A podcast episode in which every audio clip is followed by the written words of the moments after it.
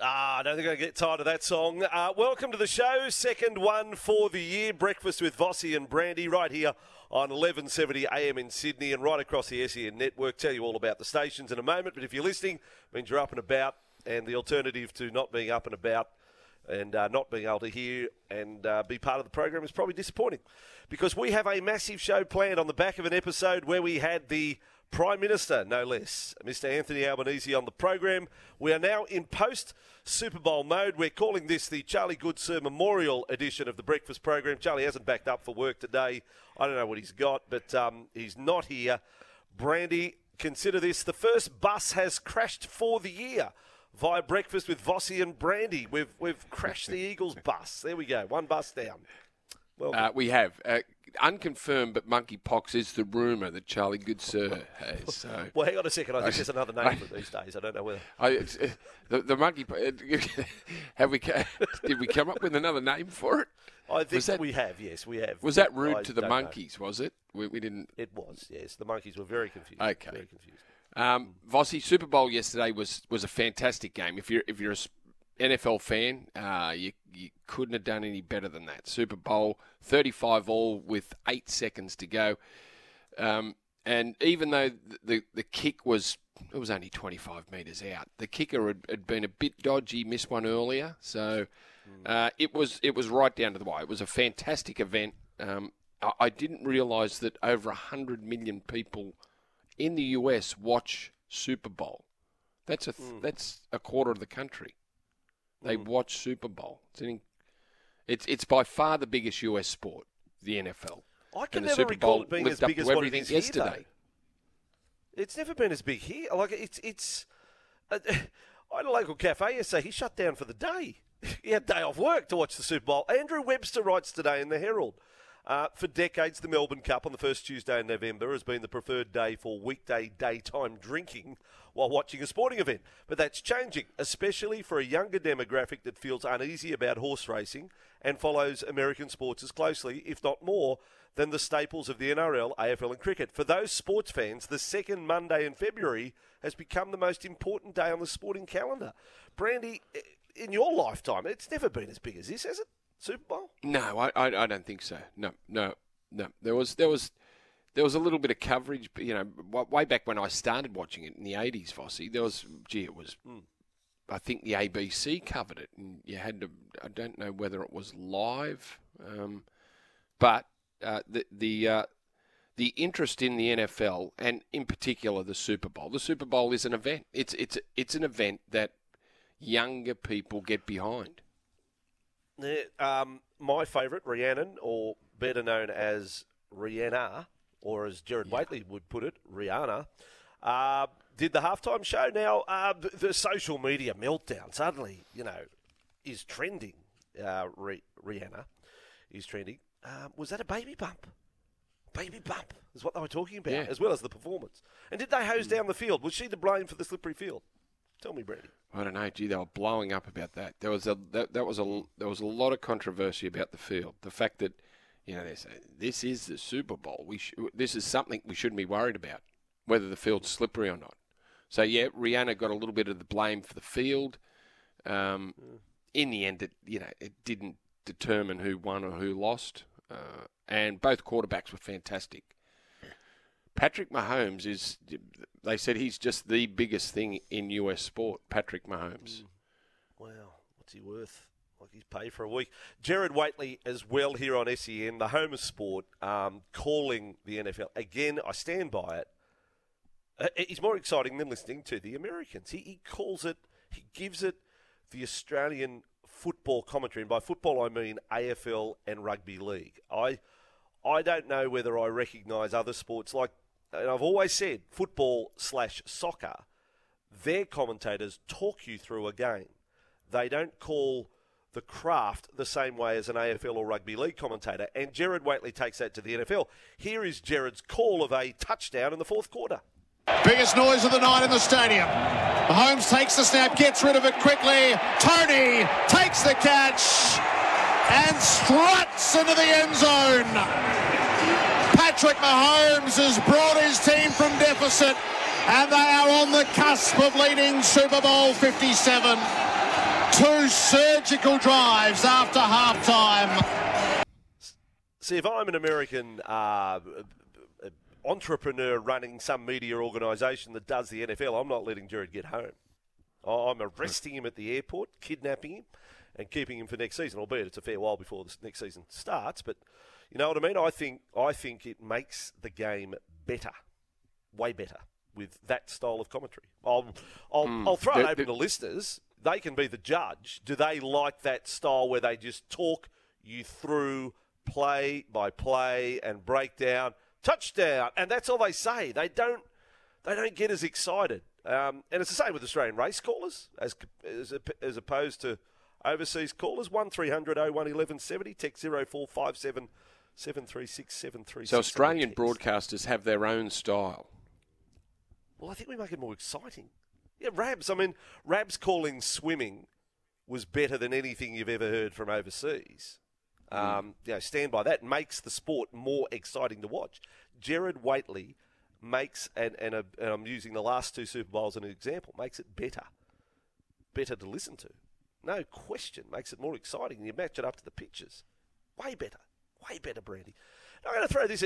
We said in um, Tradies News in a nutshell our best of Christmas edition this morning. Um, is there anything within reason that the Super Bowl do that you would like to see brought to our biggest days? Let's say, you know, um, state of origin games or, or our grand final. Is there something they do that that makes it that little bit more special? They're obviously doing something right, aren't they? It's the grand mm, and yeah. I, you know, I, the, I, can't think of anything. something the anthem.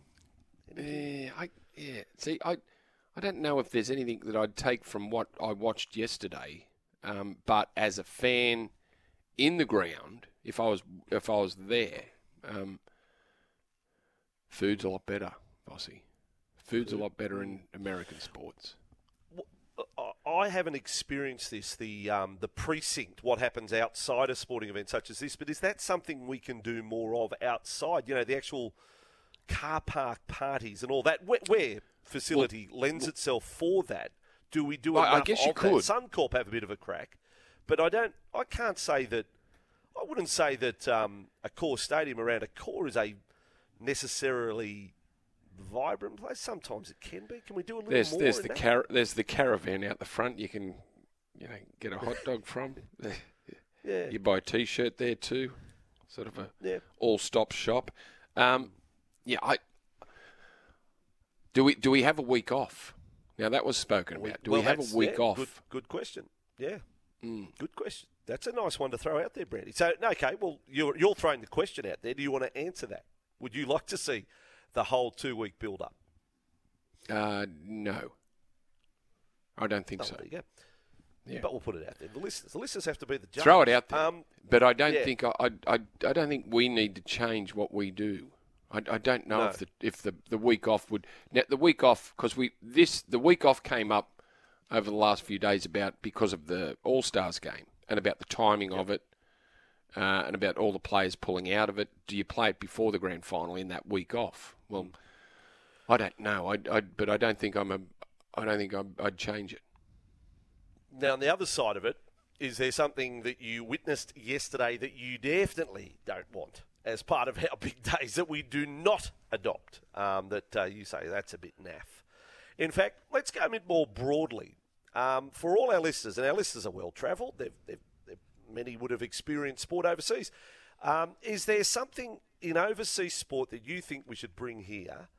Uh, and are there things that you definitely don't want? I'll give you a couple of nominations. One is having gone to Europe, they don't bat an eyelid at late kickoff times on weeknights. Why, why do we make such a song and dance and we still clutch on to uh, school nights and got to go to work the next day. I, I, I was going to games that kicked off at 8.45 at night, like on a Sunday night or a you know, Champions League game at that time on a Wednesday night. And, and the stadiums are full. It's part of their life. And they just get on with it. And they turn up the next day at work with, with not tired and emotional. No, it was springing their step, having had sport the previous night. Brent, do you think we've just got it all wrong? We just like to whinge and complain. What's wrong with it? The uh, late yes. kickoff weeknights. Yeah, we can be great whingers. We, we really can, and it comes up every year. Every year it comes up every about year. state of origin. every year.